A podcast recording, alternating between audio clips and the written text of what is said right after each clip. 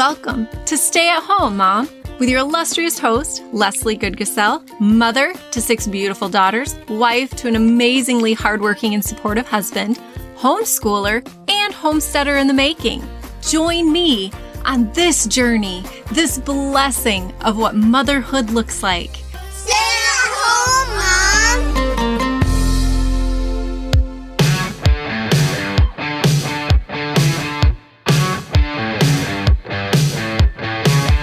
Are you curious if we have been chasing cows again? Or maybe just wondering what's going on on the homestead?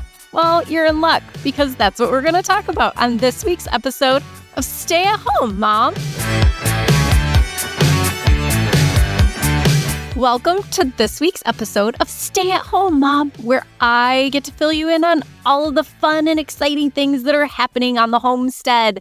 If you are a homesteader, if you are dreaming of being a homesteader, if you are a mom who even just wants to have a little herb garden outside your kitchen window, then you for sure want to know what's going on on other people's homesteads, or is it just me? I may just be a little bit of a nosy person who always wants to know what everybody else is doing and how I can improve and what they've learned and how they can share it with me. So, I haven't chased any cows lately, but we have a ton happening. And it's happening for good reason. Not just because we are running this homestead to feed our family, but we have an amazing event coming up in July. And we'll get to that a little bit later.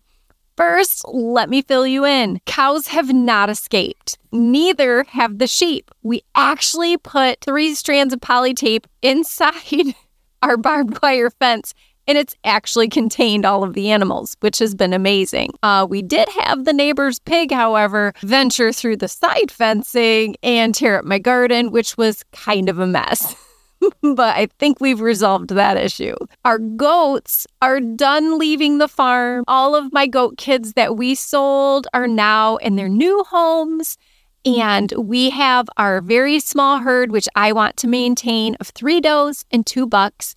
I did buy a new buckling and sold my herd sire, Timmy, who I loved. He was my baby, but I have his brother who has a broken leg and I'm not able to get rid of him. So I didn't really need two bucks with the same genes. So Timmy went to a cool farm and we welcomed frankincense. And we call him Frankie for short. And then my doeling that I retained this year, I named her Lavender, and she's super adorable with her tiny little doe spots. I'm so excited about my goats. We are getting an amazing amount of milk. This weekend, I'm actually going to be practicing making a goat milk mozzarella. I have tried to make yogurt, it was a major fail.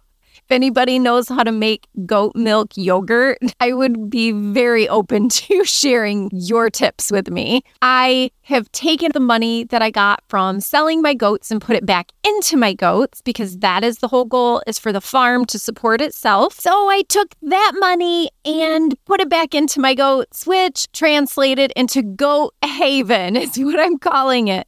I went out, I bought some new lumber we took down a bunch of the janky old sheds and lean tos that we had on the property. I stole the tin off of them and have been putting together a new milk shed with four stalls that are eight by eight. They are ginormous. I still have gravel to put in there and I still have gates to make and their mineral buffet and hay racks and all the different things that I want to do in there. So I'm not completely finished yet but it's getting there. We're much closer. And I've got all of their fence up and their old shed down. So Goat Haven is well on its way. It's looking amazing and I'm super happy. I think the goats are pretty happy with it too. That's what's happening with my goats. We still have about 48 birds on our property. Five of them are guineas, the rest of them are chickens, and we brought in two turkey chicks. So I have two turkeys that are still quite small, and a lot of chickens. I need to rehome some roosters because I've got way more than I need. but our meat birds, which if you have followed me on Instagram at all, you will know that we welcomed a bunch of meat birds at the end of March. There was 50 of them. We lost two, so we were down to 48. They were cold the first weekend in June, and they were perfect. James and I were able to do all of it ourselves, which was great. Those have been processed into shredded meat, frozen in parts and pieces, and I'm planning to make a bunch of chicken sausage, breakfast sausage, and things like that. That's coming this week too. Stay tuned to my Instagram because I will be posting pictures as I do all of the fun things that we're doing on the homestead. Hopefully, I can get my GoPro to work, which I thought I had it working and then it quit again. Once I get that working, I can actually upload some video to our YouTube channel at Goody's Gabbing. Eventually, I will have new content to share there. What else is going on? It was our anniversary. If you've listened to the last podcast, podcast episode 21, it was our 18th wedding anniversary, which I dedicated to my husband. I also bought him a present. I purchased some peafowl eggs and my beautiful friend hatched them for me. She had some broody turkeys. She stuck them under her turkey, hoping that the turkey would hatch them. At the very end, she decided to move them to her incubator. We don't currently have one. So she hatched them and they were both ready on our anniversary, which was awesome. So I loaded up a kid and we ran and we got these pea chicks, which is something that James has wanted for so long. So I was super excited to be able to bring those home for him and be like, look at what I got you. Now we have two pea chicks, and I'm hoping one is a boy and one is a girl. That would be amazing. Not only do we have two turkeys and two pea chicks and all of these chickens now, we found some kittens. Unfortunately, they are stray cats and they are living under my house. Uh, one of the cats had kittens. We did not know how many there were. One weekend, two of them ventured out. We rehomed them to some friends because we hadn't seen the mom in a while. And the next week, another kitten came out. And my 14 year old daughter begged and pleaded to keep this kitten, and my husband gave in. He agreed that if she was willing to take care of it and pay for it, that she was allowed to keep it. She now has a kitten, so now we have another kitten in our house. and I will be posting pictures of that adorable kitten on Instagram sometime this week. New kitten, two turkeys, two pea chicks, and we also have bees. Bees are a hobby that James had gotten into probably about seven, eight years ago and really fell in love with beekeeping. A year before we decided to pick up and move halfway across the country. We closed down our hives because we didn't want to have to deal with bees while trying to list a property. It's been a few years since we've had bees, and once we were getting somewhat established on this property,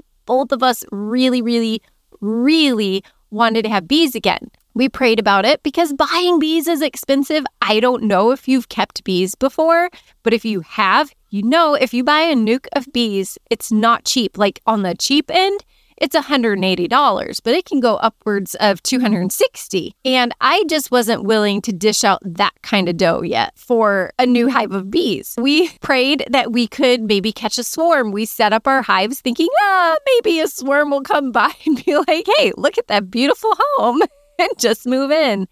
Well, it turns out there was a tree that somebody fell and there was a hive in it, and they asked us to come get them out perfect. We went, we got them. There's about three pounds of bees in there. Unfortunately, the hive was completely decimated, so there was hardly any comb for us to recover, but we did recover what we could, and we weren't sure if there was a queen in that hive. We brought them home, set them up in their new hive, and about three days later, those people called us back and they were like, hey, there's actually another hive in this tree. Would you come get it? So we went and got that one. It was a much smaller hive. Pretty sure there was a queen in there. So we collected those bees in what comb we could and brought them home. So currently, we have two beehives that we're keeping an eye on because we're not sure if there's queens, but we are seeing movement. They have been cleaning, they have been rebuilding comb. So we're just kind of playing it by ear to see what happens and praying that they have queens or they're raising up a new queen and we can have our own bees again. It would be awesome for my future orchard and my gardens. We've got a kitten, we've got turkeys, we've got pea chicks, we have beehives, we have 60 mate birds coming at the end of the month because 48 or 50, that just wasn't enough. we really enjoy providing for our family in that way. My husband's sheep are doing awesome. We still have nine sheep, three cows, They're doing great. They're eating all the things. They're getting nice and plump so we can eventually harvest. And we are moving some things around. I have planted all of my seed potatoes. I have about 40 sweet potato slips that are going to be going in the ground soon. We're going to be moving the bunnies to make this huge bunny haven for mm-hmm. them. What else is happening? Well, I had this beautiful vision in my mind of making a sunflower field. I very much underestimated the strength of my ground here in Missouri, and I overestimated my ability to actually be able to dig in it. So I started a bunch of sunflower seeds. So I had plants and shoots to stick out in this field. And the grass is actually growing faster than the sunflowers. So I don't know if this is going to end up being the beautiful small little field that I envisioned or if it's just going to be a huge flop. So we're going to wait and see. But in the meantime, I have four raised beds that I've got stuff going in, but I wanted to get corn and melons and squash and all of those things that take up a lot of space directly sown into the ground. And like I said, I grossly underestimated the strength of the ground that I have here. So I was going to rent a rototiller, but the price of a rototiller to rent is absolutely astronomical. I ended up finding this beautiful soul who was willing to come to our property with his tractor and till up my land for me. So now all I have to do is go through and pull out sod and all the rocks and stuff, mound it all up, and plant all my food. I'm super excited. So, what I did today with my girls, we went out and took all the chicken netting fence down and actually fenced in my garden area because my guineas don't stay in the fence and they like to scratch things. So, I went out and planted a bunch of pumpkins, put straw around them, thinking, well, this will protect them. You know, the dogs will kind of avoid it. And within 15 minutes, the guineas had them dug up. And I was so frustrated. Well, after we had our land tilled, I thought, well, I'm going to plant a couple watermelon plants out there and see what happens. And within 20 minutes, they were dug up. I was so frustrated. So that's why we stole the chicken fencing and put it around the garden. Now my chickens are free range again. so they should be super happy. We are very, very much looking forward to growing some good food this year so I can can and freeze and we can store stuff up so we can make sure that we're providing the best nutritious food for our family as we possibly can. I have a lot to learn. I am constantly reading and researching the best way to grow food. We have grapevines that we also are about to plant in the ground this week. There's a lot going on food wise, there's a lot going on cleaning up the property and getting things established. Um, I had this terrible interaction with poison ivy. I have a poison ivy forest that is trying to take over the south side of my property at the moment. Just found out though, my neighbor's not allergic to it, and she was said she would come over and actually pull out all my poison ivy. I told her I'd pay her because to me, it'd be worth it. I have all this poison ivy. I had a horrible reaction. It had me out for about a week. I couldn't do anything. It was absolutely disgusting. Prayerfully, I've got that taken care of.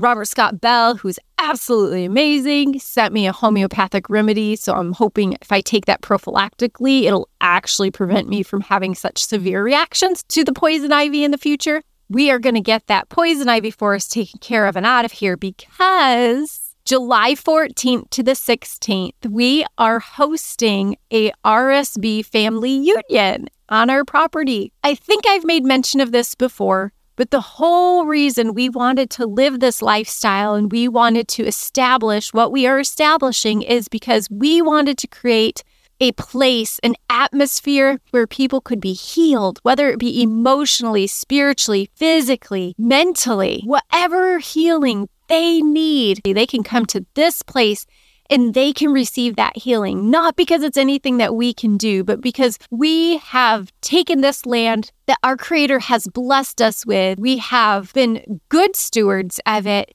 and created this place that is optimal for healing. That's been my dream. That's been my vision. Is what I desire. Not just to feed my own family, not just to do things the way that they were created to be done. We want to create a space where everybody can be healed and believe that they can be healed and they can directly encounter our loving creator by being here. With that dream, with that vision, with that passion in mind, we really wanted to open it up to the people who listen to Robert Scott Bell regularly. We thought Robert has created this amazing family like community. What better way of blessing all of those people than offering them to come here to gather together to learn from one another, just commune and fellowship and enjoy each other's presence and eat pie because apparently I make really good organic gluten free pie. That's what we're doing in July. We will have Robert speaking. I'm going to be speaking. Sherry Neal is going to be speaking on trauma response. Ula Tinsley will be speaking. Billy Money, she's going to be speaking to us about fermenting the stuff that we're growing in our own gardens and share her story. I'm hoping to interview her in the next couple weeks before the event to kind of introduce her to everybody because she has an amazing testimony. The beautiful Lorelei, who is part of the RSB community, is going to be teaching about microgreens, which is super uber duper exciting to me. We are hoping Dr. Ben Tapper can make it from Nebraska, that Taryn Gregson can make it from Illinois, and Kimberly Overton can actually shoot over from Tennessee. So we're hoping to have this amazing weekend. You can check out the event on Eventbrite. There are tickets available. We have very limited amount of space because we aren't a huge homestead. So if you are interested in attending that, head over to the Eventbrite RSB Family Union to get your tickets. We are offering camping sites on our property, out in our woods or in the field, wherever you want to pop a tent. There are local hotels that are only five to six minutes from the property, and there's a ton of Airbnbs in the area. So, if you're going to be flying in, if you need a place to stay, there's more than enough places available in the South Joplin area. If you're interested, definitely check that out. Ticket sales are going to end on the 21st of June. If you have any questions, shoot me an email on stayathomemomgoody at outlook.com or a message on Instagram. I've gotten a few messages there too. You can also check out my Facebook page, which is Stay at Home Mom Goody on Facebook. If you have questions, let me know. If you have tips, if you have any suggestions for things that you think that we could do, we could improve, things that you want to hear me talk about, I would be glad to incorporate it into another podcast episode. With that being said, I pray that you have an amazing week, that you build your home with your own two hands, you love your family, and you embrace the gift that Yahweh has given you in this life. We will connect next time.